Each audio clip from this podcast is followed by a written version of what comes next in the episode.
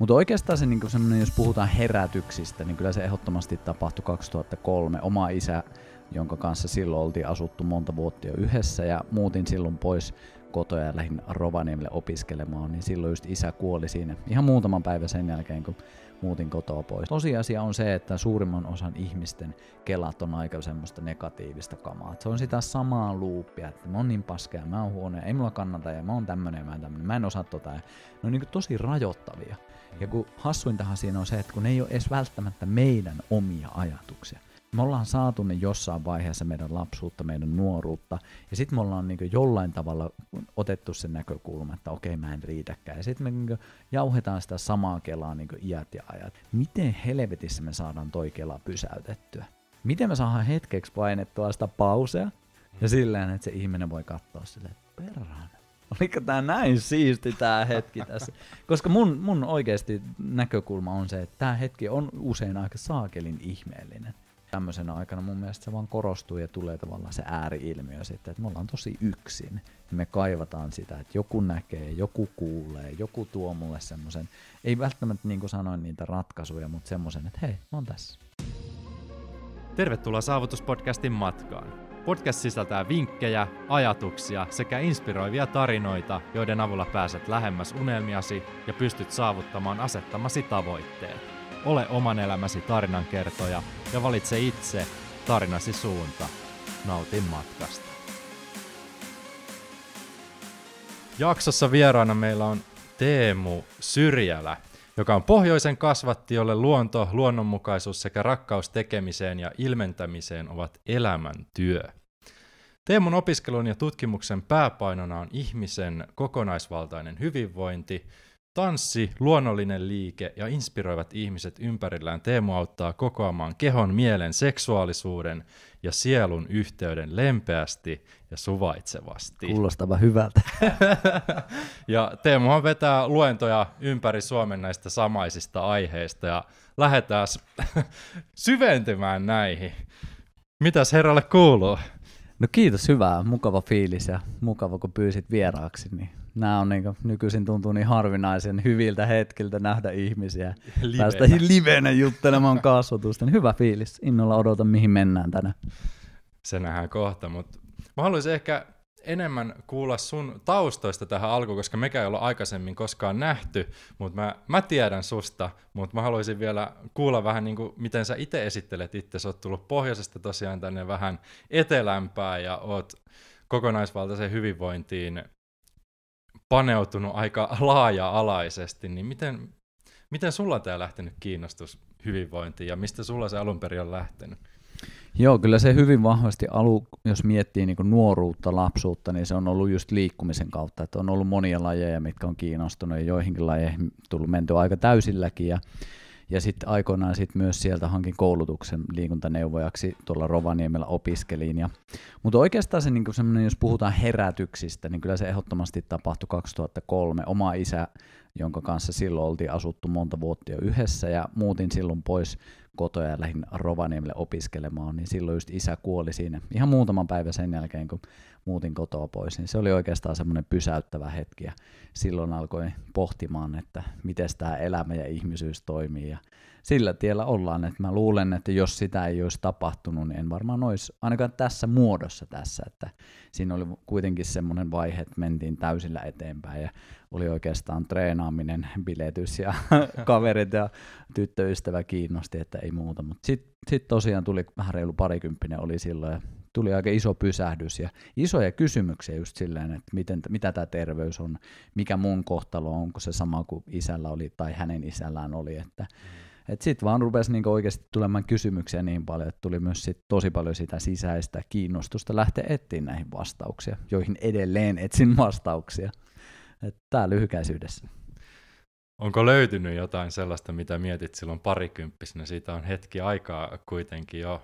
Oot, oot varmasti päässyt lähemmäs jo, mutta mitä sä lähit ehkä ensimmäisenä niin kuin hakemaan takaa? Oliko se just se terveyden kautta ravitsemus esimerkiksi, että okei, isä kuoli siihen ja siihen, mitä mä voisin esimerkiksi tehdä sille, vai mikä se oli se ensimmäinen asia? Joo, kyllä se itse asiassa meni noin, että silloin oli just se fokus hyvin vahvasti siinä niin fyysisyydessä, että justiinsa se, että se treenaaminen ja sitten tosiaan tuli tämä isän kautta mm, havahtuminen siihen, että tämä ruokavaliokin on aika isossa roolissa. Että noi oli oikeastaan ne kaksi, että liikkuminen ja ravinto. Ja sitten mun kaksikymppisen mieli toimi silleen, että noin kaksi palasta kun mä laitan kohille, niin sit mä elän ikuisesti onnellisena. Ja sit ei se ihan niin mennytkään. Mulla tuli sitten isoja haasteita. Itellä tuli ihan oman terveyden kanssa 2009-2010 ja sitten se herätti oikeastaan taas lisäkysymyksiä, jos tajus sen, että okei, että ei nämä niinku riitä, että nämä on tosi tärkeitä palasia. Ja totta kai edelleen niihin kannustan, että ne on niitä peruspalasia, mihin ihmisillä on hyvä kiinnittää huomiota, mutta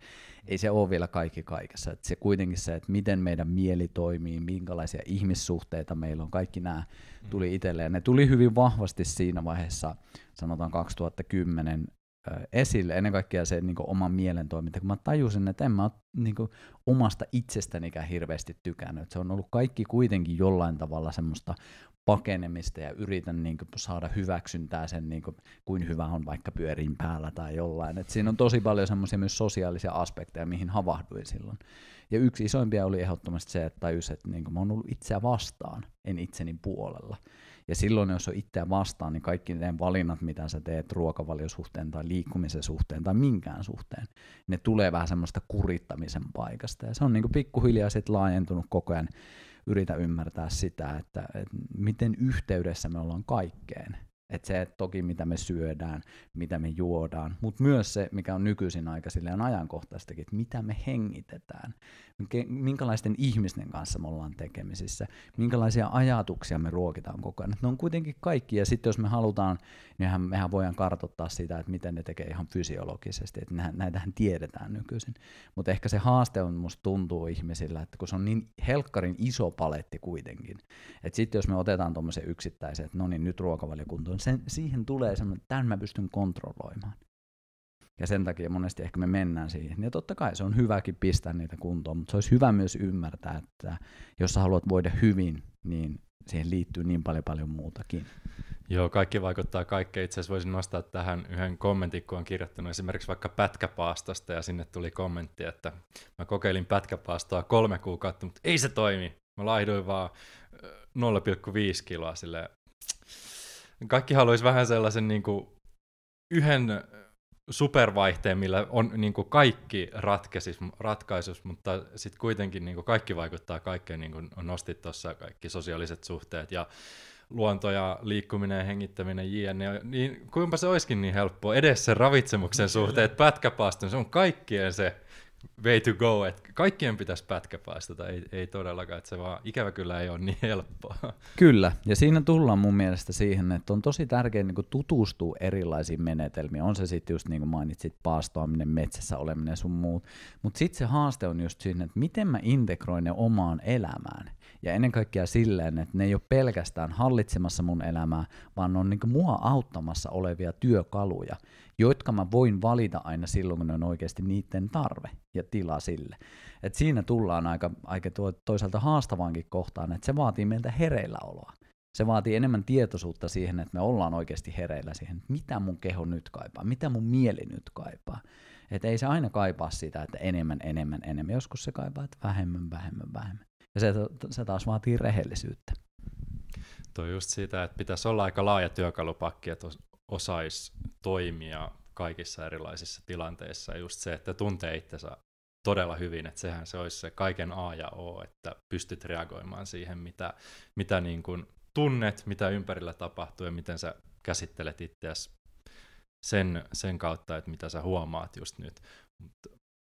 Onko sulla tähän, saat, mennään kohta sun kirjankin, mutta jos nyt joku ihan yksittäinen juttu pitäisi valita, niin mikä olisi niin kuin kaikista tärkeimmistä lähteä kokonaisvaltaista hyvinvointia rakentamaan? Onko ruoka, ystävät, uni, mikä se on? Oi vitsi, se on, se on tosi vaikea kysymys. Mä, niin kuin, Mä ehkä lähtisin siitä liikenteeseen, että mitä se ihminen sillä hetkellä kaipaa kaikista eniten. Et sanotaan nyt, että jos tätä vaikka ihminen kuuntelee ja sillä on jo ruokavaliokunnassa, niin eihän mä voi sille enää sanoa, että no niin, sulla se on se ruokavalio, koska se on jo kunnossa. Et mä enemmänkin aina lähden siitä, että mikä on se yksilön tila ja mikä on ehkä semmoinen, mikä on tällä hetkellä semmoinen iso vajavaisuus. Ja nyt jos miettii, niin ihan kollektiivisesti aika monella on tällä hetkellä sosiaalisista suhteista todella isot vajarit. Et ja nyt jos mitä pitempään tämä jatkuu, niin sitä enemmän sitä tulee sitä vajavaisuutta. Ja mikä on jotenkin hauskaa, että me ihmiset aina pyritään kompensoimaan sitä, missä meillä on puutetta. Eli nyt kun meillä ei ole vaikka sitä sosiaalista suhdetta, niin me jotenkin yritetään löytää, on se sitten somen kautta tai lisääntyneen nettipornon kautta tai mitä tahansa. Että me koko ajan niin pyritään täyttämään niitä tyhjöitä. Et mulla on tosi vaikea antaa mitään yhtä vastausta, mutta kyllä mä niin aina kannustan siihen, että huolehdi perusteista. Ja nyt jos mietitään sitä, että mikä meidänkin tausta on, niin me kuulutaan johonkin lajiin. Me kuulutaan homo sapiens lajiin. Ja sillä on tietty lajityypillinen käyttäytyminen, mihin kuuluu se, että se on aina ollut luonnossa. Se on aina liikkunut. Ei meillä ole ollut semmoista passiivista aikakautta, mitä nyt monesti eletään. Siihen on kuulunut tosiaan se, että ulkoilla hengitetään puhasta ilmaa, liikutaan, ollaan sosiaalisesti yhteydessä toisiin ihmisiin. Et nämä on ne perustat, ja nyt jos noista joku uupuu, niin kyllä mä lähtisin niitä ensin katsomaan, että voinko mä jotenkin täyttää näitä. Ja sitten miettiä semmoisia yksittäisiä, että no onko se D-vitamiini kohdillaan ja näin poispäin, mitkä on myös toki tärkeitä. Mutta se, että jos emme noita niinku huomioida, niin ei niillä semmoisilla yksittäisillä asioilla ole enää hirveästi merkitystä, jos meillä on jatkuva puute semmoisesta meille kaikista tärkeimmistä asioista, jotka tekee meistä ihmisiä. Joo, mä voin antaa itse asiassa hyvän esimerkin, kun nostit tuon luontoa itse, kun asuu Tallinnan keskustassa ja ei ollut esimerkiksi autoa käytössä lähimpään metsää yli 20 kilometriä matkaa, mm-hmm. niin, ja on kasvanut metsän vieressä kuitenkin, että joka päivä pystynyt kävelemään metsässä ja luontopoluilla ja tälleen, niin sitä alkoi kaipaa tosi äkkiä ja huomasi ihan selkeästi jaksamisessa ja kaikessa hyvinvoinnissa, että niin kuin, ei vaan kiinnosta yhtään mennä esimerkiksi ulos, ei mua kiinnosta katsoa noita talojen seiniä, niin kuin, mä kaipasin sitä luontoa, mutta se oli vaan mahdotonta löytää sieltä, että se, sekin on sellainen ihan järkyttävän iso, iso asia, mitä ainakin itse sain sellaisen aha-elämyksen tässä korona-aikana nyt, että sit tulevaisuudessa, niin luonto on pakko, se on vaan pakko olla siinä. Kyllä. Ehdottomasti. Ja toi on tosi sille hyvä mun mielestä, varsinkin kuvittelisin, että tätäkin suurin osa kuuntelee Suomessa, niin muistaa se, että miten isot mahdollisuudet meillä täällä on. Että silleen, okei, okay, jos ihan Helsingin keskustassa asut, niin ei se ole välttämättä sinne niin sun takapihalla, mutta silti se on tosi lähellä. Puhumattakaan sitten, jos asut vähäkään niin ydinalueen tuolla, niin se on niin kaikkialla on meillä luontoa. Että ei siellä ole välttämättä sitä Lapin erämaata ihan kaikkialla, mutta se, että niin luontoelementtejä löytyy kaikkialta. Ja jo se, että niin hakeutuu päivittäin niiden äärelle, mikä niin kuulostaa ihan valtavan yksinkertaisella, että no come on, nyt mä menen tuohon niin tota mettää tai tota järveä kattelemaan, että onko sillä muka väliä. On sillä aika helkkarin iso väli. Koko se historia, kun me ollaan oltu olemassa, niin semmoisia maisemia me ollaan kateltu. Et siitä, se, on, se on vaan niin tuolla syvällä meidän koko perimässä ja niin geeneissä ja DNAssa, että me kaivataan sitä, että aa vitsi, virtaava vesi, aa puita, aa. Kun mä hengitän, mä tunnen näitä eteerisen öljy, öljyjä, joita noissa puissa on. Että ne, on niin kuin, ne on asioita, mitkä tekee meistä ihmisiä. Joo. Eikä ne maksa mitään. Se just, ei täällä Suomessa ei maksa mitään. Täällä on kaikki, kaikki mahdollisuudet. Sitä vaan niin kuin oppii arvostamaan enemmän ja enemmän, mitä enemmän esimerkiksi reissaa ja näkee, mitä muualla on. Tietysti me ollaan totuttu vähän erilaiseen kuin jossain muualla, että eihän sitä kaupungissa syntynyt, kaupungissa aina elänyt, osaa kaivata sitä, mutta jos esimerkiksi säkin oot tuolta pohjoisesta, niin siellä mitään suurkaupunkeja on tarjolla, että siellä on sitä luontoa todennäköisesti pikkusen enemmän. Mutta se on, kannattaa miettiä, kannattaa hakeutua siihen luontoon, vaikka ei olisikaan tottunut, mutta voin suositella hyvin lämpimästi. Kyllä, ja just silleen, että jokainen omalla tavallaan, niin kuin sanottu, että jos ihminen asuu kaupungissa, niin ei se tarvi aina sitä, että pitää lähteä viikoksi vaeltamaan, vaan just se, että päivittäinen pieni kontakti, ottaa semmoisia kävelyreittejä, että siinä on vähän niin kuin merta tai järveä tai puroja tai mitä tahansa tai keskuspuistoa tai siis simppeleitä juttuja. Mutta nämä on niinku tietyllä tavalla sitä, että ne koko ajan kasaa sitä sun hyvinvointipankkia. Koko ajan pitää siitä esimerkiksi sun hermostosta huolta, että se pääsee rauhoittumaan, eikä ole koko ajan semmoisella jatkuvilla ylikierroksilla. Niin jos sä teet tämmöisiä yksinkertaisia asioita päivittäin, niin sä niinku itse hyödyt niistä väistämättä. Ja mun mielestä silleen, että miksei tehtäisi, kun se on silleen itsellemme hyvää ja sitä kautta, kun mitä paremmin me voidaan, mitä tasapainoisempia me ollaan, niin sitä parempaa seuraa me ollaan myös niiden kanssa, kenen kanssa me ollaan nyt siellä neljän seinän sisällä kökkimässä. No just tämä nosto, nosto, että nyt puhutaan siitä, että ulkona liikkumiskielto ja tälleen. Nyt olisi niin kuin täydellinen aika kiinnittää tähän huomiota. Et pääse salille, no mihin sä pääset? Ei ne voi luontoa kieltää kuitenkaan. Ei poliisi tuu sua tuolta metsästä ajamaan, jos sä puolison kanssa siellä kävelet, menkähän nyt kotiin. Että kyllä se, se, on, se on vaan mahdoton kieltää ja sitten se hyöty, haittasuhde, mikä siinä on, niin hyöty vaan voittaa aina. Joo, ja nyt jos miettii sitä, että, että kun eletään tämmöistä poikkeuksellista aikaa, että jos me nyt lähdetään luomaan sellaista elämää, että me ollaan koko ajan enemmän ja enemmän sisätiloissa, niin se väistämättä tarkoittaa myös sitä, että me ollaan enemmän ja enemmän esimerkiksi meidän laitteiden kanssa tekemissä. Koska eihän me nyt, niin kuin, jos tosiasia on, katsotaan, niin kun me ollaan siellä kotona, niin eihän me olla vaan niin meditoida ja suitsukkeet on, että tosiasia on se, että se on se some, se on se mm, läppäri, se on se tietokone, se on se telkkari sinne päälle. Et, ja tämä niin koko ajan vie meitä semmoiseen tilaan, että me tullaan passiivisemmaksi ja passiivisemmaksi. Ja mä uskon, että meillä varmasti molemmilla on kannustus siihen, että niin aktivoida ihmisiä siihen, että ne löytää sitä omaa sisäistä, ei pelkästään hyvinvointia, vaan sitä voimaa, että ne voi tehdä niin omalle elämälleen asioita, mitkä taas palvelee heitä myös ja sitä kautta myös heidän läheisiä. Ehdottomasti ihan samoilla linjoilla ja just se, että aloittaa vain pienestä ja niin kun meidänkään on mahdoton sanoa, mikä riittää kenellekään, että ei ole sellaista 30 minuuttia luonnossa tänään. Esimerkiksi mulla voin hyvän esimerkin sanoa siihenkin, että jos mä oon nyt täällä Helsingissä, niin ei mulle riitä mikään luonto täällä. Ei mulle riitä, että mä näen merta esimerkiksi. Mä oon tottunut metsään, vuoristoihin, niin kuin oikeasti, oikeasti luontoon. Et mua ei niin kuin puistot esimerkiksi, ei ne, ne ei anna mulle riittävästi, vaikka totta kai se on hyvästä, mutta sitten taas jos oot kaupungissa syntynyt, niin ne saattaa olla riittävästi, mutta se on niin yksilöllistä sitten taas se. Kyllä, ja mihin just itsekin kannustaa on just se, että tutkia sitä omaa suhdettaan, ja ei pitää asioita liian itsestään selvänä, että oikeasti arvostaa sitä, että mitä siinä lähellä on, mutta myös tekee niitä askeleita, että jos pitää mennä kauemmas, niin menee ja ottaa ne askeleet. Ehdottomasti. Voitaisiin itse asiassa tästä lähestyä näitä muita, muita näkökulmia, nyt ollaan tota luontoa vähän, vähän poikettu, mutta säkin esimerkiksi pidät kaiken näköisiä, voiko niitä kutsua retriiteiksi vai minkälaisia tapahtumia? Saa kutsua millään nimellä taas. Mä kutsun niitä miesten viikonlopuiksi. Miesten viikonloppuja esimerkiksi. Ja varmasti nämä ka- kaikki asiat todennäköisesti pätee myös naisiin, että nyt jos olet nainen, niin älä, älä sammuta tätä podcastia, vaan jatka kuuntelemista. Ja samaisesta aiheesta, niin kun, tai mitä käsittelet siellä, niin olet esimerkiksi kirjoja kirjoittanut ja blogia ja näin poispäin, niin mitkä, mitkä sulla on niin kantavia teemoja siellä miesten viikonlopussa, jos miehet tulee vaikka ö, Helsingistä sinne sun tykö, missä niitä ikinä järjestätkään, niin tota, mitkä on ne kantavat teemat, että mitä sä haluat tuoda tai herätellä ihmisissä? Hmm. No toi tosiaan toi luontoaspekti tulikin jo, niin en mene enää siihen, mutta muutamia semmoisia muita ehdottomasti, mitkä mulle on tärkeitä, niin on kehollisuus. Että muistaa just sen, että vähän takaisin linkkiä, mitä äskenkin puhuin, että se passivoituminen. Ja siitä helposti, mitä meillä tapahtuu, on se, että me eletään tosi paljon meidän arkea mielen kautta. Koko ajan mietitään, koko ajan ollaan niin tarkkaillaan, koko ajan luetaan, koko ajan niin ollaan siellä tietyllä tavalla mielen tasolla vaan. Ja sitten helposti unohtuu se, että perhana, meillä on tämä kehokin perhana, kun mulla on nämä kädet ja jalat ja mulla on tuolla sukupuolielimet ja täällä on vaikka mitä mukavaa. että se olisi niin oleellinen ja siihen, sitä kautta mä aina lähden omissa tapahtumissa. Että lähdetään niin pikkusen hiljentää sitä mieltä, ottaa vähän kontaktia tänne kehoon ja sit katsotaan, että mitä lähtee nousee. Ei silleen, että lähdetään nyt purkaa sitä mieleen, koska se mielen tarinat, ne on, niin kuin, ne on loputtomia tarinoita. Ja itse olen huomannut sen, että ne tarinat muuttuu tosi nopeasti, kun ihminen pikkusen saa hiljennettyä sitä mieltä ja oikeasti pääsee vaan tähän hetkeen.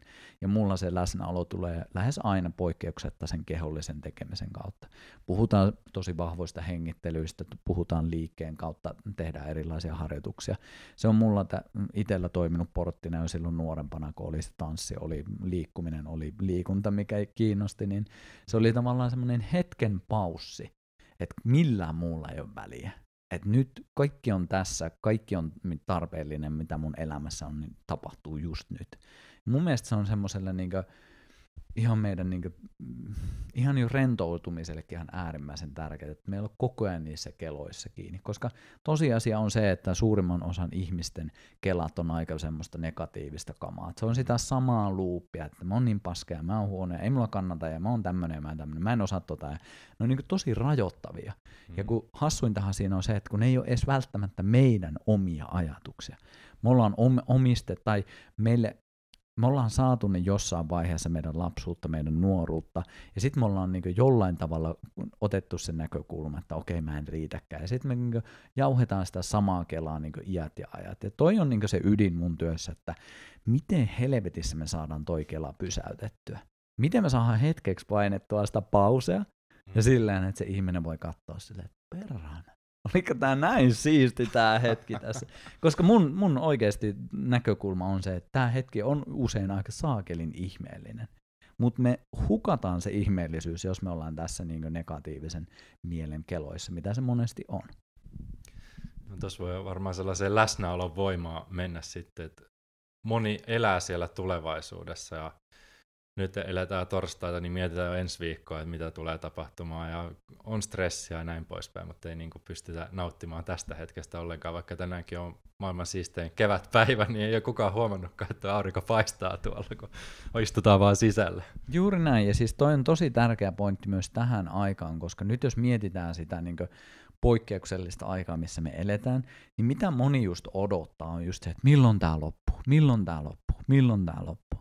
Ja se on koko ajan se odotus siinä käynnissä. Ja silloin se aivot ja yleensäkin mieli, se hakee koko ajan sitä ratkaisua, että no, no milloin tämä loppuu. Ja se on ihmisille tosi kuluttavaa, koska siis kukaanhan ei tiedä, että kuinka pitkään tämä niin kuin, sirkustelu tässä jatkuu. Tämä voi olla tosi pitkäkin keissi. Ja sitten jos se ihminen koko ajan odottaa sitä, että milloin se tulee, niin sitten se on koko ajan semmoisessa odottavaisessa puutostilassa, mikä tekee niin mielelle sen, että se on, niin kuin, se on tosi kuormittunut, kun se koko ajan odottaa milloin, milloin, milloin. Kun tosiasia on se, että niin kuin, et sä tiedä koskaan, sä et ole koskaan tiennyt tulevaisuudesta mitään.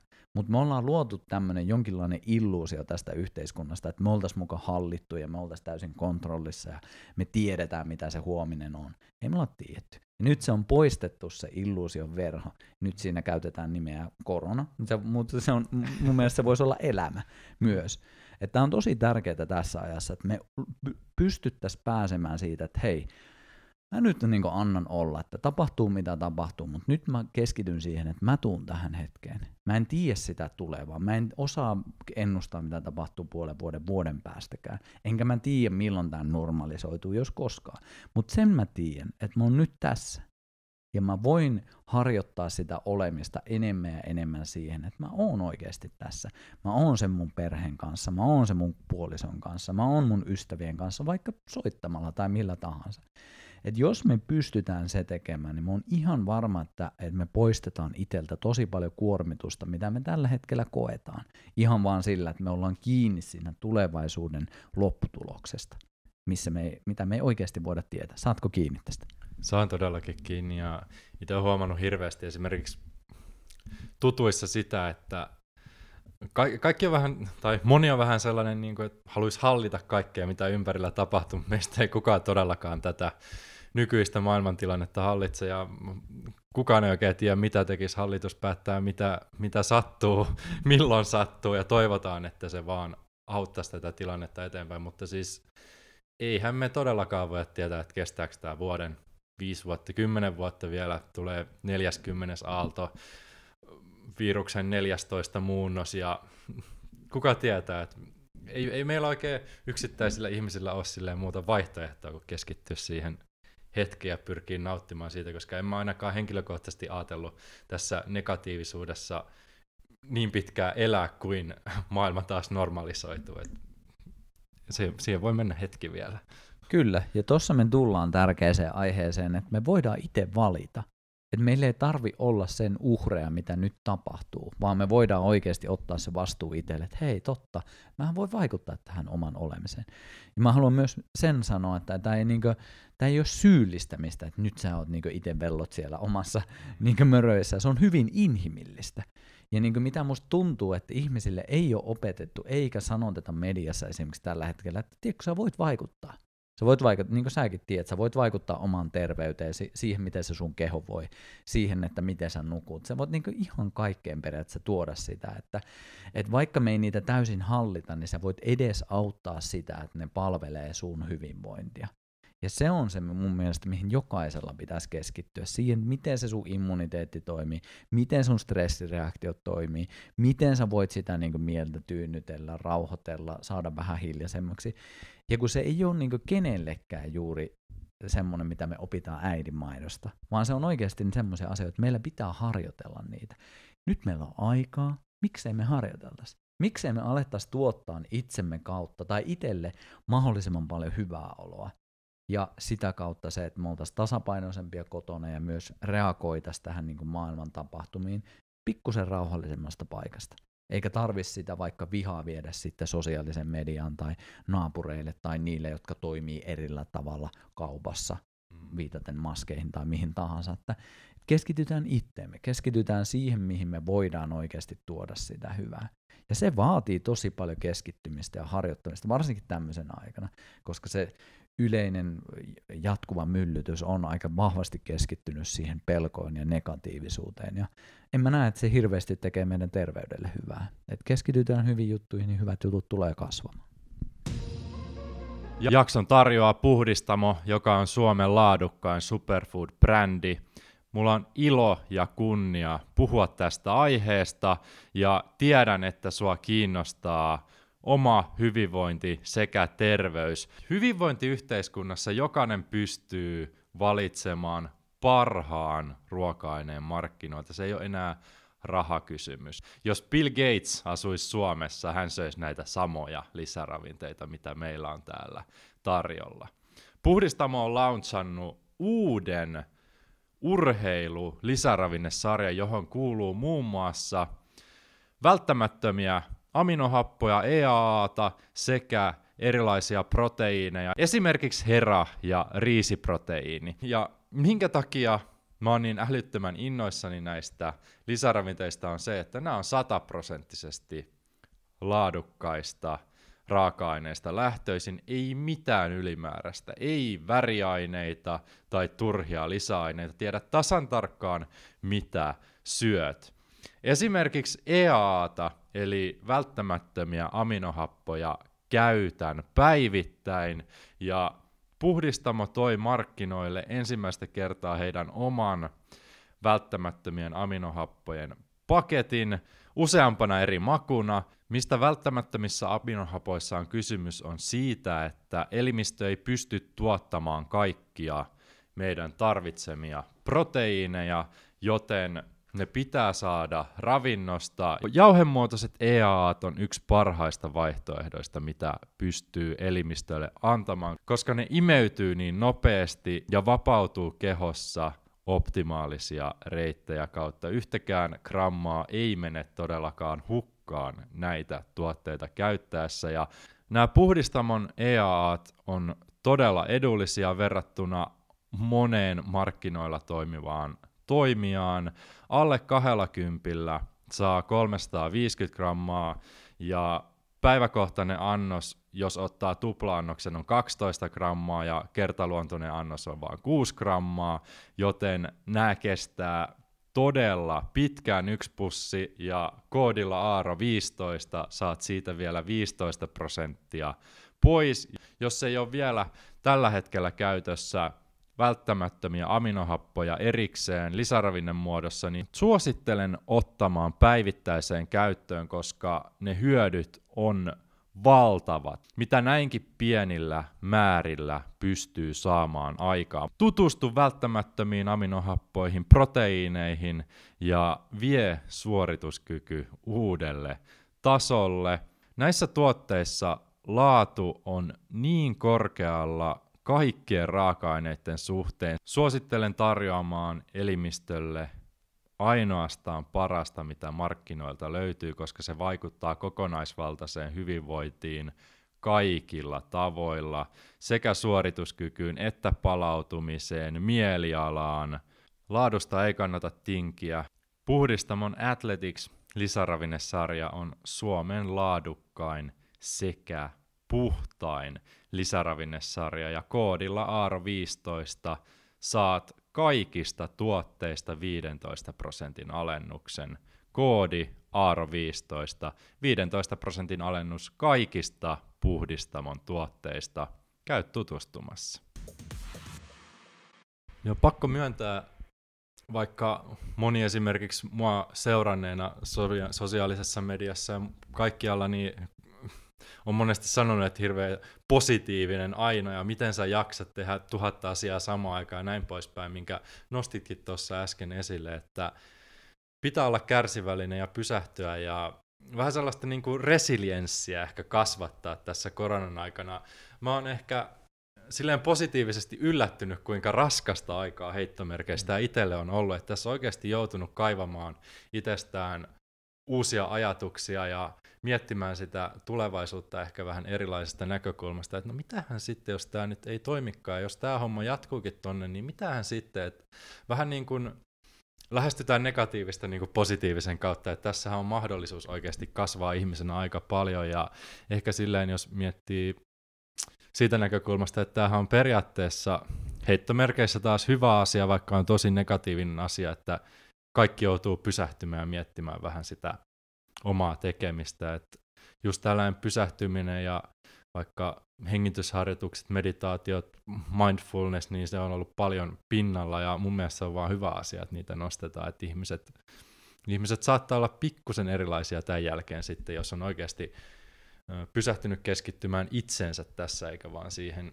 ympärillä lietsovaan negatiivisuuteen ja kaikkiin pelkouutisiin sun muuta. Että tota, tää on, tästä voi löytää positiivisiakin puolia.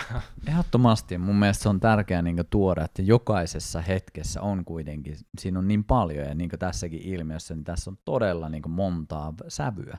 Ja sen takia mun mielestä olisi, niin kuin, sen takia tuossakin pyrin tuomaan sitä kulmaa, että, että niin ei pelkästään keskity, koska se elämä itsessään tuottaa joka tapauksessa sitä, että siinä on niin kärsimystä, siinä on tuskaa, siinä on monen näköistä. Se on itsestään selvää.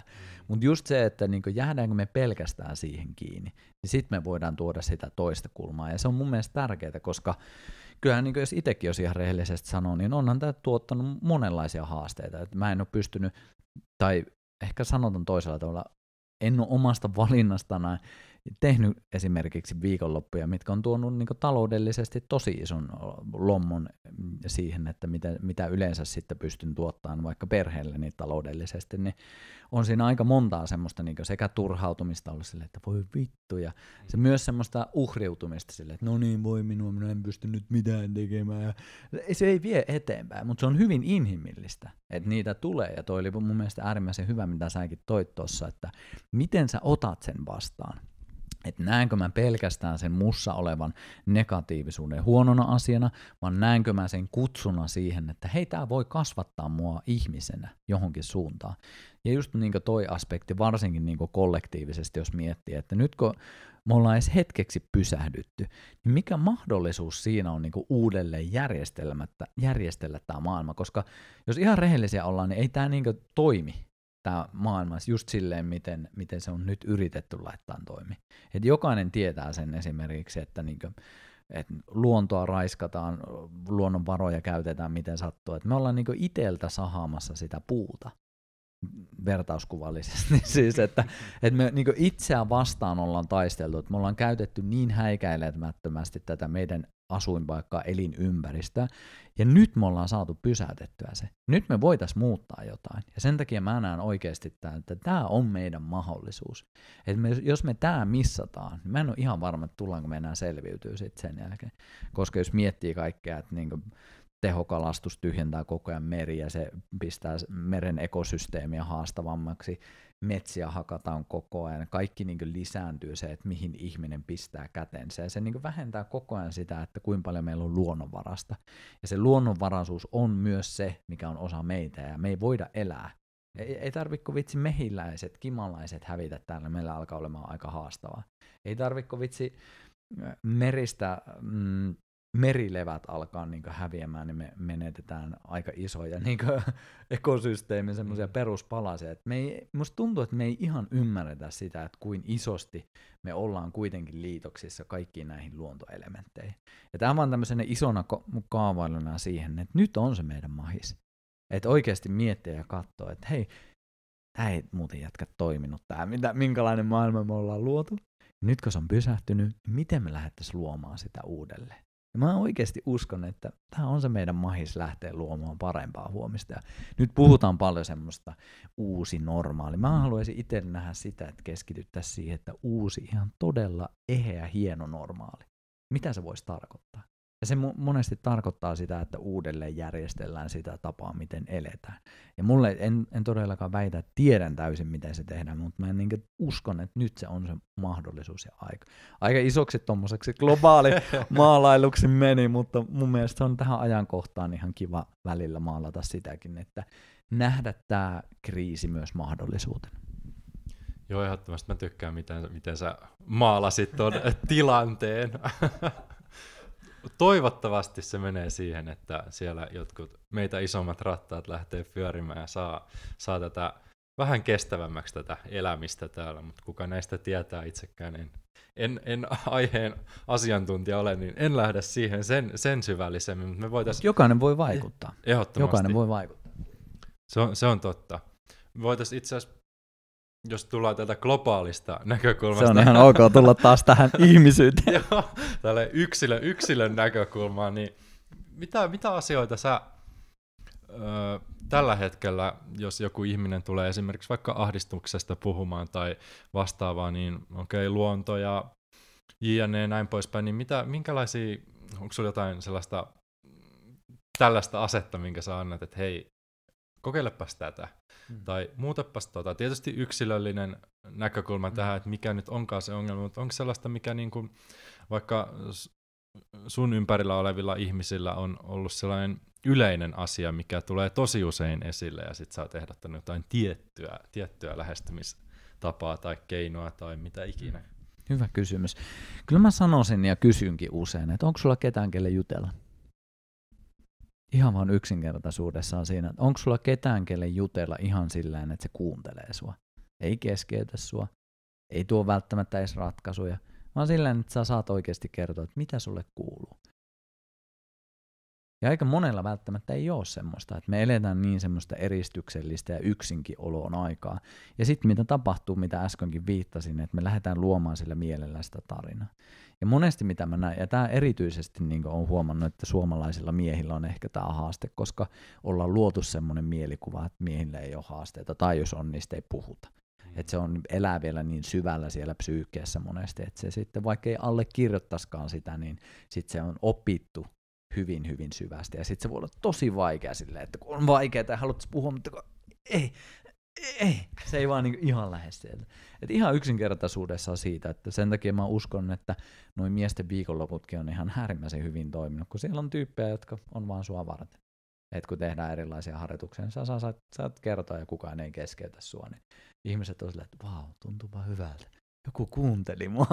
Siis mieti, miten uskomattoman yksinkertaisesta asiasta on kyse, mutta sitten jos me eletään, niin kuin, jos eletään yksin tai jos eletään vaikka parisuhteessakin, niin siinä ei välttämättä tuu sitä tunnetta, että mä tuun kuulluksi. Ja nyt tämmöisenä aikana mun mielestä se vaan korostuu ja tulee tavallaan se ääriilmiö sitten, että me ollaan tosi yksin ja me kaivataan sitä, että joku näkee, joku kuulee, joku tuo mulle semmoisen, ei välttämättä niin kuin sanoin niitä ratkaisuja, mutta semmoisen, että hei, mä oon tässä se on todella iso juttu.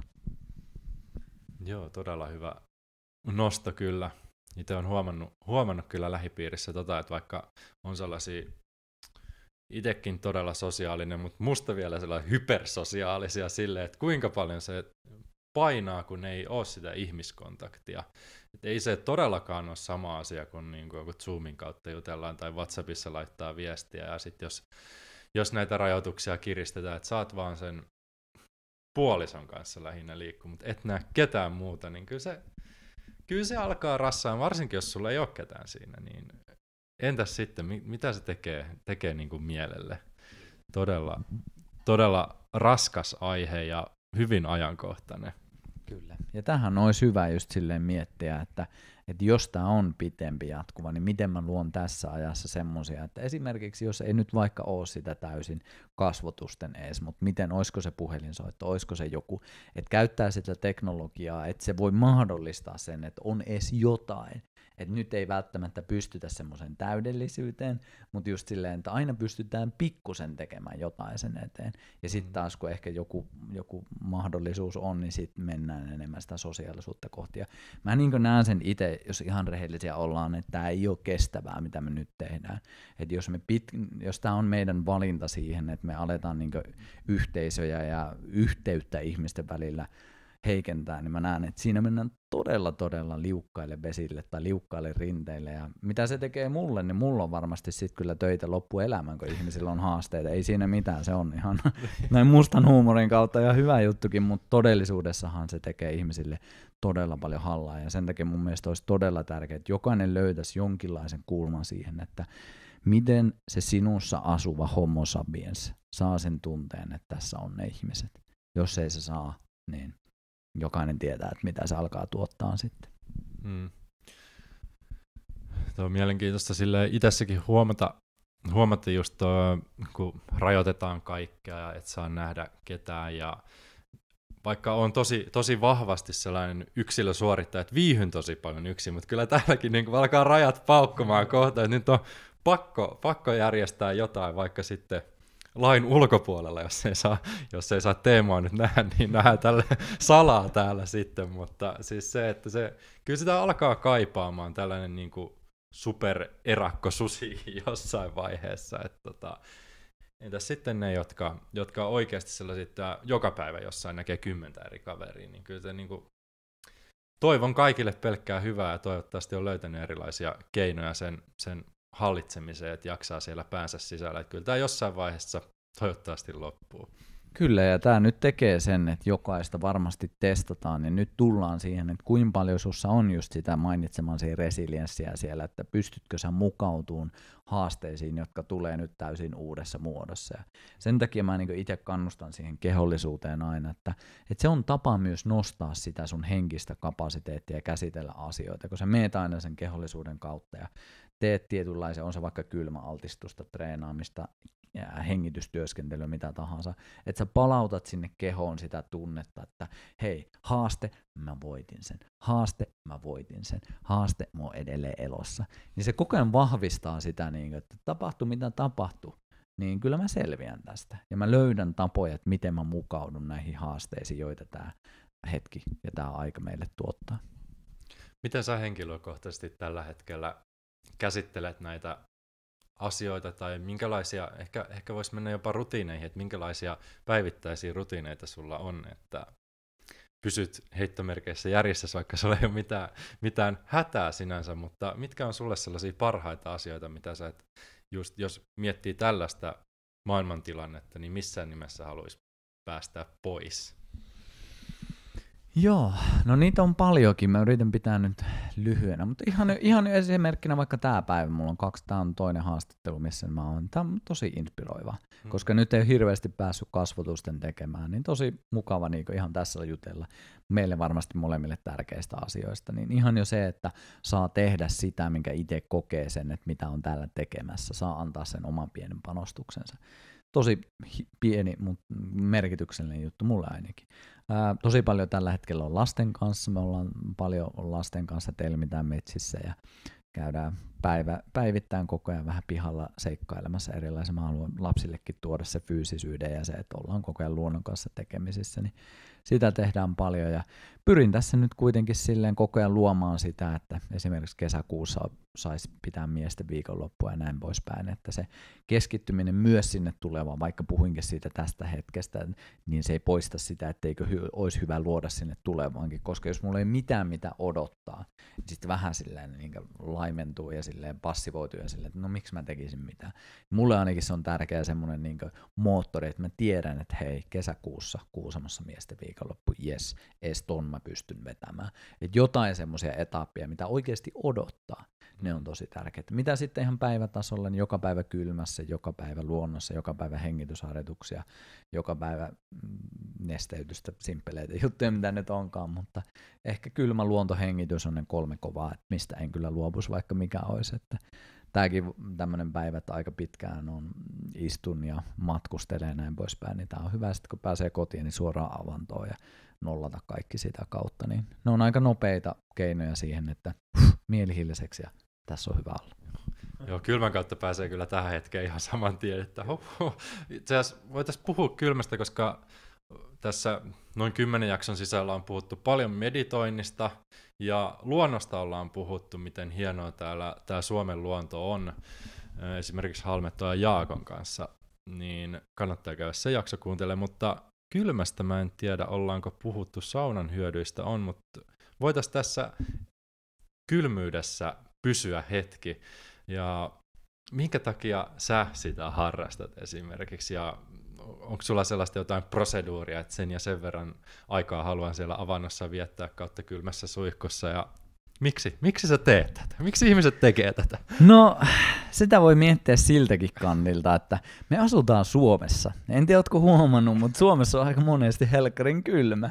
Et jos sä haluat asua Suomessa ja tietyllä tavalla mukautua siihen ympäristöön, niin sen sijaan, että sä linnoittaudut sisälle sinne 22 asteeseen, niin olisiko järkevää, että sä tottusit siihen kylmyyteen, missä sä jo asut? Ja sen takia niin mun mielestä jokaisella suomalaisessa olisi jollain tavalla mukava ottaa kontaktia siihen kylmyyteenkin. Mä oon itse tehnyt nyt sitä 11 vuotta ja viimeiset vuodet aika pitkälti silleen, että joka päivä. Ja mulla ei ole enää, mulla oli siis jossain vaiheessa niin totta kai nuorella miehellä tulee, että kuinka pitkään pystyn olemaan ja voitanhan kaikki muut. Mutta nyt se on enemmänkin se, että mä, mä haluan sillä nollata vaan sitä päivää ja tuoda vähän sitä kylmyysefektiä, joka sitten varmasti tulehdusta alentaa ja tuo siihen hetkeen, antaa hermostolle ärsykkeitä, monia juttuja, mitä varmasti tiedät, mutta itse jotenkin koen sen vaan semmoisena, että on hyvä olla säännöllinen harjoitus, joka tuottaa semmoisen pienen vastustuksen, että ai saakeli kylmää, en ole ihan varma, koska sä silloin joudut käyttää joka päivä myös sitä sun sisäistä tavallaan liekkiä, että mä meen, mä meen vaikka se tänään se ei houkuttele. Et mä haluan pitää semmoisen sitoutuneen harjoituksen, koska mä en tee esimerkiksi joogaa siinä muodossa, mitä ehkä jooga ymmärretään, mm. mutta mä haluan, että mulla on joku harjoitus, jota mä teen päivittäin. Mulla se on kävely, mulla se on hengitykset, mulla se on sen avantoon meneminen.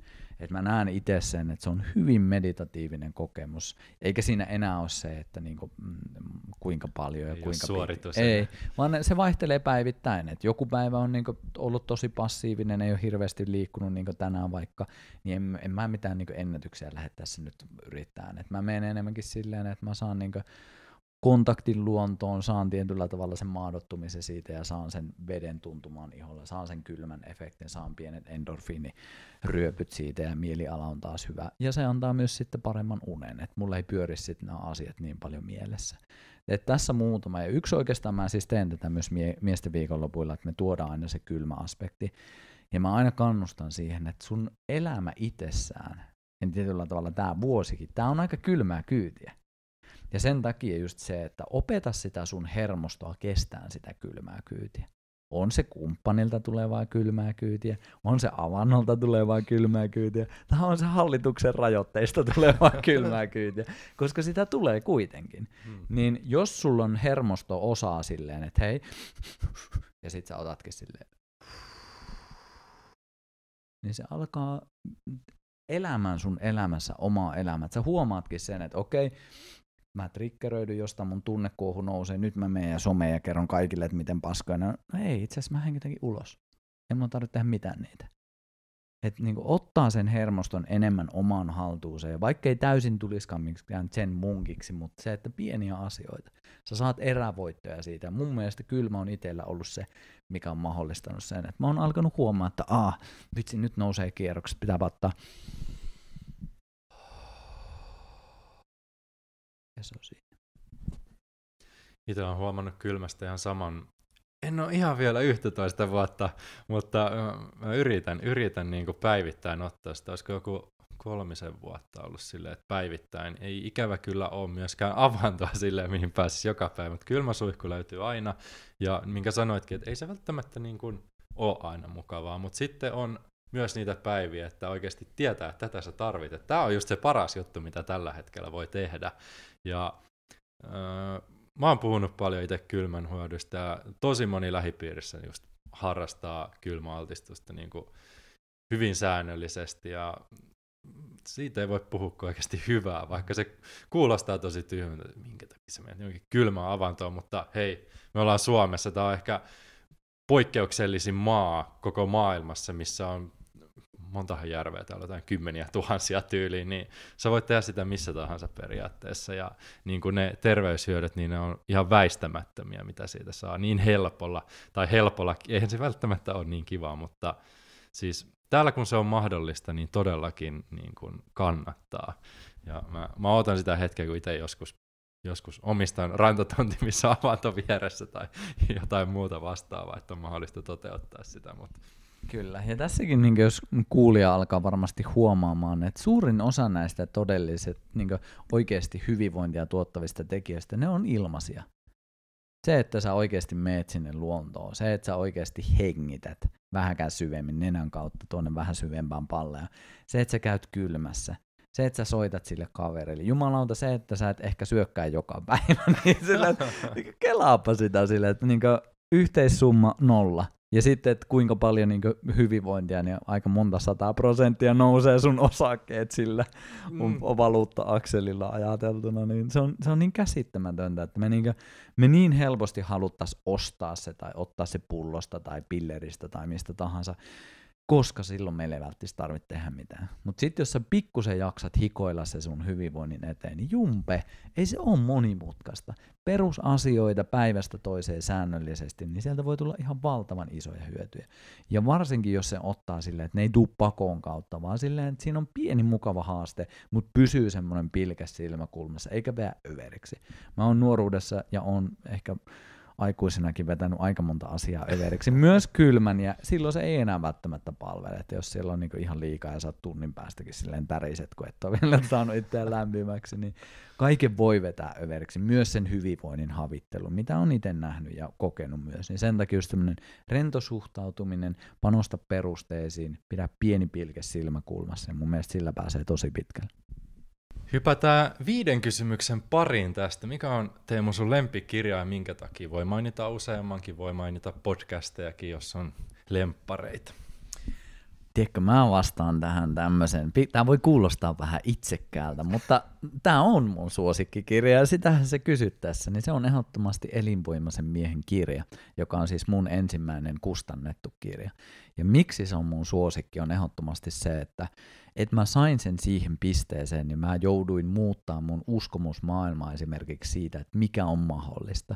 Ja kun mä lähetin ton, en ole varmaan edes kertonut tätä missään tai missään, mutta mä lähetin siis siitä sen käsikirjoituksen varmaan viielle tai kuuelle kustantajalle. Ne kaikki, suurin osa ei edes vastannut. Kaksi taisi vastata, että on ihan, ihan ok kiinnostava, mutta ehkä me ei nyt tätä oteta. Ja sitten sit kun se meni, niin se menikin parhaalla mahdollisella tavalla. Et se oli Hidasta elämä, mikä on Suomen suuri hyvinvointisivusto verkossa, ja sitten vielä Otava, mikä on Suomen suurin kustantaja. Ne yhdessä kustansi sen, että mä olin aivan silleen, että voiko tämä olla totta. Ja mitä mä olin neljä vuotta sitten, milloin mä alkoin kirjoittaa sitä kirjaa, kirjaa, niin mä olin kirjoittanut itselle, että mä haluan parhaan mahdollisen kustantajan tälle kirjalle. Ja sitten se toteutui, mä olin aivan silleen, että voiko tämä olla edes totta, että koska mä oon kuitenkin siinä uskomusmaailmassa ollut pitkään, että se, että se mitä me niin lähdetään manifestoimaan, niin tavallaan tai toisella se myös tulee todeksi. Ja mitä se taas teki sitten mun työuralle, niin se oli se kirja, mitä kautta myös moni mies löysi mun ajatukset ja sitä kautta mahdollistui miesten viikonloppu. Et se on tietyllä tavalla aika isosti mullistanut mun elämän, että vaikka se on mun oma kirja, mutta sit se vaikutus tavallaan on kuitenkin se isoin, sit, mitä mun elämässä tapahtunut. Totta kai saa oman kirjan nostaa, mutta nyt sun, on, nyt sun on pakko antaa meille sellainen tiivistetty versio siitä kirjasta, että mitä tämä pitää sisällä, mitkä on ne askeleet, että mistä, miten musta nyt tehtäisiin mies tästä. No, Ehkä se, siinä on osittain on ihan fyysisiä konkreettisia juttuja, vaikka että miten mies voi ää, testosteronia, kor, ää, omia stressitasoja hallita, että hyvin tämmöisiä, mitkä varmasti sulle tuttuja juttuja, mutta ehkä mikä siinä on se, että mikä se sitten puhutteli loppupeleissä, että siinä on aika silleen rehellisiä omiakin kokemuksia vaikka erosta tai haasteista parisuhteista tai monesta muusta jutusta, että antaa semmoisen jonkinlaisen pienen kuvan miehen maailmasta. Ja ennen kaikkea mun, miksi mä oon kokenut tärkeäksi sen, että tuoda miehen ääni asioihin, mitkä koskettaa meitä kuitenkin kaikkea. Mutta se, että kun mies sanoo ja mies lukee, niin siinä on jotain semmoista, mikä sitten kuitenkin koskettaa. Toki sitten vielä kasvatusta vielä enemmän, mutta se, että saadaan sitä niin samaistumispintaa ja huomataan, että ei me olla yksin näiden asioiden kanssa, niin siinä oikeastaan tiivistys. Vähän sitä fyysistä puolta, vähän sitä mielen puolta ja vähän sitä uskomusmaailmaa, että myös me miehet on ihan ok, että me kurkataan näitä juttuja, niin siinä se tiivistettynä. Joo, tuo on varmaan sellainen vähän poikkeuksellinen lähestymistapa täällä Suomessa, kun ei me uskalleta mistään tunteista puhua, me miehet sun muuta. että se on hyvä, että joku ottaa sen vetovastuun siinä, että hei, no annapas kun minä kerron eka oman, oman näkemykseni ja kokemukseni tähän, niin ehkä sinäkin sitten jossain vaiheessa uskaltaudut avaamaan itseäsi ja saamaan sitä kautta enemmän. Me ollaan sosiaalisia otuksia, me toimitaan tosi paljon meidän peilisolujen kautta. Ja just se, että kun me nähdään, että joku uskaltaa, niin se tarkoittaa, että mäkin annan itselleni luvan. Ja kun mä annan, niin se antaa taas jollekin toiselle luvan. Et me koko ajan vaikutetaan toinen toisimme. Sen takia just se, että niinku uskalla, anna mennä, on rohkea, niin just se, että se vaikuttaa sitten myös toisiin. Ja toki myös käänteisesti, että sitten se tuo joillekin sen niin vastareaktion, että, niin, niin, että se triggeröi ihmisiä, se pelottaa, se ahdistaa, se tuo niitä omaa sitä epävarmuutta myös näkyväksi, että sekin on myös totta ja, hmm. ja sekin on ihan hyvä. sekin on fine. Entäs toinen kysymys, lempi lifehack? No kyllä mä sanoisin, että tähän voisi tämmöisen kliseisen, että kun niitä on niin monta. Mutta tuota, kyllä mä sanoisin, että ehkä isoiten, niin mikä muuttaa mun tietoisuuden tilaa, on rakastelut sellaisen ihmisen kanssa, kenestä, kenestä oikeasti välittää, ketä rakastaa. Et siinä on jotain tosi maagista, että tuoda se seksuaalinen, tuoda se seksuaalinen akti siihen ja sitten vielä, että siinä on se läsnäolo ja rakkaus, niin Kyllä mä sanon, että se, on, se, se kyllä tekee elämästä paremmin. Äärimmäisen hyvä vastaus. Rohkea. Ei ole, ei ole tullut vielä aikaisemmin esille, ei ole kukaan kehannut myöntää What? sitä. Mutta... Yli sata jaksoa, niin miten voi olla mahdollista? Silleen, että oikeasti, että mistä me ollaan synnytty on justiinsa sellainen akti, ja sit mitä monesti niin jatkuvasti pyritään joko sitä kohti menemään, tai sitten jotenkin sitä vähän vastustelemaan, se on hämmentävää, että ja tämä on niin yksi aspekti mulle, mikä on tosi kiehtova, että seksuaalisuus on niin tärkeä osa meidän ihmisyyttä. Ja miten me ollaan pitkään pitkään sivuttu sitä, että se on vaan semmoinen biologinen, että tehdään lapsia osasto. Mutta todellisuudessa mä oon ihan vakuuttunut siitä, että jos meillä on seksuaalisia haasteita, meillä on elämän haasteita. Ja jos taas me saadaan seksuaalista semmoista täyttymystä, niin se täyttää meidän koko elämää. Eikä silleen, että koko ajan pitää nyt olla seksuaalinen, olla kanina tuolla kaikkien kanssa, vaan enemmänkin se, että me saadaan itse se kokemus, että mä pää... koska mulle esimerkiksi seksuaalisuus on sitä, että mä pääsen hyvin, hyvin syviin osiin itseni kanssa kosketuksiin. Mä tuun hyvin, hyvin ravituksi, varsinkin jos se on niin mun tapauksessa se aina on ihminen, ketä mä oikeasti välitän, kene, kenestä mä rakastan, niin se, se, että päästä niin lähelle, niin intiimiin ja niin nautinnolliseen tilaan, ja ennen kaikkea semmoisen rehellisen jakamisen tilan, en mä oikeasti tiedä mitään parempaa. Että jos, jos multa se viedään, niin mä, alan, mä huomaan sen ja että jos esimerkiksi nyt kun mulla on kaksi lasta ja ei meillä ole aina mahdollisuutta siinä on niin tässä ajassa, kun lapset on koko ajan siinä, niin sit mä, mä tuun tosi kärttysäksi. Enkä mä itsekään välttämättä huomaan, mutta sitten mä mietin, että milloin mä oon viimeksi päästy lempiin tota mun vaimaan. Sitten mä niinku, vaimokin aina tiedostaa sen, että jahas, niin mies, nyt, mies, päästä. nyt mies on kärtty, kärttyisellä päällä. Ja, mutta onneksi tämäkin on silleen ollut itselle tosi kiva harjoitus siihen, että se ei saa olla niin se määrittävä tekijä, että aina pitää päästä siihen, mutta mut siihen on niin johtopäätökseen tullut, että se on, se on mulle ihan äärimmäisen tärkeä, yksi tärkeimmistä ihan hyvinvointia tukevista elementeistä. Ja miten niin paljon se vapauttaa niin semmoista rakkauden kokemista, kun pääsee sitten oikeasti jakamaan sitä, niin kyllä mä sanoisin, että ei, ei niin lifehackit siitä paremmaksi tule. se on luontaisin asia, mitä pystytään tekemään tällä hetkellä varmaan. Sen takia noita lapsia taitaa nyt tulla niin pilvin pimein. Että. Mä, sanoin, mä sanoin vuosi sitten, että kolme asiaa tulee tapahtuun. Ihmiset tulee eroamaan enemmän, ihmiset tulee menemään naimisiin enemmän ja ihmiset saa lapsia enemmän. Ja nämä kolme mä sanoin siitä syystä, että niin nämä on asiat, mitkä yleensä tapahtuu silloin, kun tapahtuu jotain, mikä pakottaa, nopeuttaa asioita. Eli me tullaan semmoiseen, että aha vitsi, tämä elämä ei olekaan niin varma, että nyt mä teen sen valinnan, että bye bye aviomies, tai niin nyt mä haluan naimisiin sun kanssa, tai tiedätkö, nyt tehdään se lapsi, että ei ootella enää. Että se niin nopeuttaa niitä asioita. Se on jännä. Mä sanoin vuosi sitten, että se on aika hyvin tapahtunut. Tosi hyvä. Mitäs kolmonen, joku suuri oppimiskokemus elämässä? Mm, No sen mä mainitsin sen isän kuolema, se on ehdottomasti yksi. Kyllä mä sanoisin toisena on sitten niin lasten syntymät. Et mulla on tosiaan kaksi lasta ja molempien, molempien syntymät on ollut kyllä semmoisia kokemuksia, että silloin menee kyllä pakka niin sanotusti uusiksi. Ja se on, mieti sitä, että sul, sulle ei ilmeisesti ole lapsi. Joo, mutta se on niin yhdessä päivässä sun elämään tulee vaan tyyppi, joka ei ole ennen ollut siinä. Niin tosta vaan. Ja sitten se on niinku periaatteessa, ei nyt ihan ikuisesti, mutta aika helkkarin pitkän aikaa. Et se, on, se on aivan valtava iso kokemus. Ja mulla se on kyllä ollut semmoinen, että se on myös haastanut tosi paljon, se on kuormittanut tosi paljon, mutta se on myös pakottanut kasvamaan. Se on silleen pakottanut semmoisen vastuullisuuteen ja siihen, että mä en ole pelkästään itseäni varten. Mä elän itseni kautta, mutta mä haluan olla hyödyksi ennen kaikkea mun perheelle, ennen kaikkea mun yhteisölle ja mun sille heimolle, kenen kanssa mä teen töitä. Et se on jotenkin kasvattanut siihen suuntaan, että mä enemmän enemmän pyrin näkemään sen yhteisö, yhteisön hyvinvointia sen oman hyvinvointini kautta. Minkä neuvon antaisit 18-vuotiaalle itsellesi? Kyllä mä sanoisin, että mä en ehkä sanoisi juurikaan, mutta mä menisin sen viereen, mä katsoisin sitä silmiä, mä ottaisin sen kainaloon ja mä sanoisin jotain tämän tyylistä, että hei, sä oot Teemu turvassa. Sulla ei tarvi yrittää hakea hyväksyntää näiltä muilta ihmisiltä sillä sun tekemisellä. Sä voit tehdä sitä juttua, mitä sä oikeasti tykkäät, mistä sä rakastat, ja sä oot silti tykätty.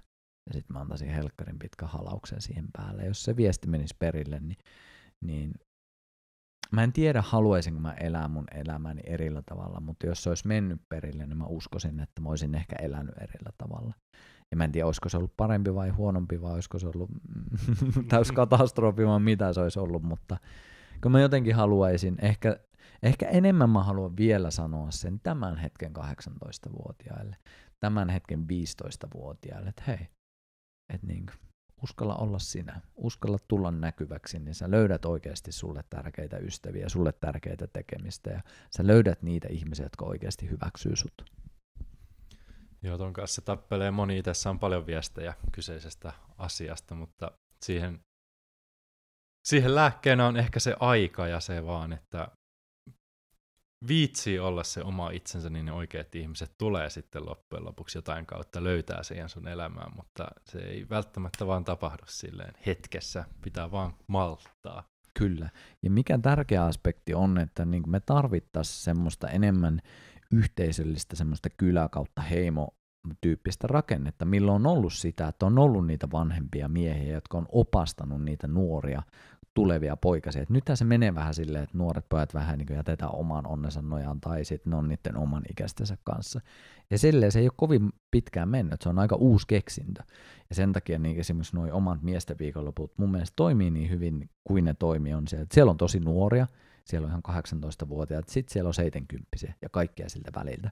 Niin siinä tulee se kirjo, että ne vanhemmat miehet pystyy jo sanomaan joitain asioita, että hei sille, että hei, relaa vaan, että luota vaan siihen juttuun.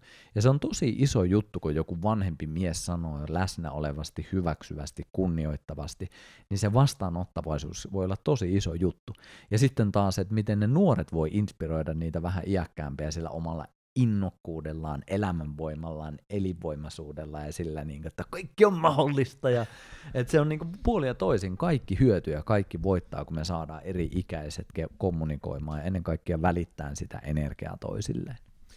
No toihan ihan älyttömän hyvä, hyvä niin kuin mielikuva itsellekin, että kun jollekin 18-vuotiaalle, jotka on ihan pieniä vielä, niin tulee joku tuntematon 70 puhumaan, jota sä et ikinä lähestys esimerkiksi tuolla kadulla ja niin kuin puhuu sulle niin kuin aikuinen aikuiselle toivottavasti tai niin kuin vertainen vertaiselle, niin siis toi, toi olisi varmasti omaa elämää vaikuttanut tosi paljon. Mulla ei ole koskaan ollut esimerkiksi sellaisia NS-mentoreita tai ketään, ketä katsoa ylöspäin, tai joku olisi ohjannut, että mene tonne, tai tee tota, tai älä tee tota. Mm. Niin kuin, ei ole koskaan ollut mitään sellaista. Niin semmoista kun olisi ollut tai löytänyt vaikka tuommoisen viikonlopun kautta, niin en tiedä, mitä olisi voinut tapahtua. Hmm. Mutta sekin on toisaalta kiehtovaa, että mä uskon, että sä oot varmasti monille nuorelle tällä hetkellä sellainen tyyppi, että jos sä niin pystyt heitä kannustamaan tai antaa jonkinlaisen elämän ohjeen tai vinkin tai ihan niin vaan niin olla oma itsensä, niin se voi olla jo se, että sä oot itse asiassa ja vaikka säkin oot nuori, mutta sitten kuitenkin on varmasti sullakin vielä nuorempia seuraajia esimerkiksi, että sä voit olla sitten taas se roolimalli. Ja tämä on jotenkin itselle kiehtovaa, että niin jokainen voi vaikuttaa ja jokaisen se sen hetkinen ydin energia ja se olemus, mikä on, niin se, se palvelee jotain. Se voi auttaa jotain, mutta se pitää tulla näkyväksi ennen kuin se oikeasti antaa sen oman apunsa. Eli toisin sanoen, että ei vaan pimintetä sitä, kuka ollaan, vaan ollaan ihan rohkeasti kaikki ne puolineen, niin aina löytyy niitä ihmisiä, jotka resonoi siihen. On se verkon välityksellä aina parempi, jos on kasvotusta, mutta ideana se, että niin mä uskon, että säkin vaikutat tällä hetkellä ja annat monille toivoa. Uskotaan tähän ja toivotaan näin. Viimeinen kysymys mulla on, että minkä tavoitteen aiot saavuttaa lähitulevaisuudessa, erityisesti niin kuin nyt kun mietitään tämmöistä maailmantilannetta, niin kyllä sinne tulevaisuutenkin kannattaa katsoa, niin kuin tuossa tuli, mutta mitä sä siellä tulevaisuudessa odotat, tavoittelet, katselet? Mä en tiedä, uskallanko mä sanon tätä, mutta ehkä mä sanon tätä, koska sitten kun tämä ei, ei kuitenkaan tule tänään vielä ulos, niin mä toivon, että sitten kun tämä tulee ulos, niin mulla olisi jo oma paikka, oma koti ja semmoinen paikka, mihin mä alan rakentaa mun keskusta. Ja se on ihan todella lähellä tällä hetkellä, en mene yksityiskohtiin kuin lähellä se, mutta todella todella ollaan niin jo sillä loppusuoralla, että näin pääsisi toteutuu. Ja mä itse koen, että se on se mun tehtävä, että nyt on niin aika luoda sitä yhteisöllisyyttä, nyt on aika itse tuoda se oma stämpi siihen, että on niin, mä oon 11 vuotta tehnyt nyt ihmisten kanssa hommia ja silleen se on aina ollut jossain muualla. Mä haluan silleen, että hei, tää on se mun keskus ja täällä lähdetään luomaan tämmöisen arvomaailman, tämmöisen maailman pohjan tai maailman näkemyksen kautta silleen, että ihmisiä yhteen, yhteyttä enemmän sinne luontoon, yhteyttä sinne omaan merkitykseen ja yhteyttä niin tähän kaikkeen, mitä tässä ympärillä on. Niin jos mä pystyn ja uskallan sen askeleen ottaa, niin se on ehdottomasti siisteimpiä askeleita, mitä on ikinä ottanut. Toi tulee tarpeeseen tulevaisuudessa. Ja vielä sen verran, että mistä sut voi tavoittaa, jos haluaa laittaa viestiä tai löytää sun tekstejä? No joo, varmaan se sosiaalinen media on se sitten Facebook. Instagram on ehkä semmoinen ihan hyvä. Löytyy kotisivutkin, mutta ne ei ole semmoisia jatkuvasti eläviä.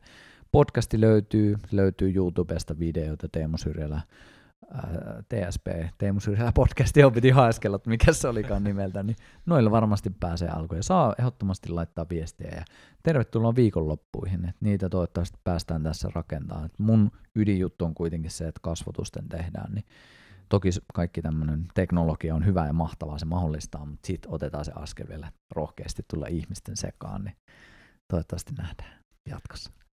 Siellä on, siellä on avantoa luvassa muun muassa. Mut kiitos älyttömästi Teemu, kun tulit, tulit pyörähtämään podcastissa ja kaikkea hyvää. Toivottavasti tämä maailma nyt tästä avautuu ja kaikki nämä mainitsemasi suunnitelmat toteutuu ennemmin kuin uskotkaan. Iso kiitos sulle ja hienosti vedät ja kiitos, että pyysit mukaan. On mukava päästä yhdessä jakaa. Niin kaikkea hyvää sun polulla.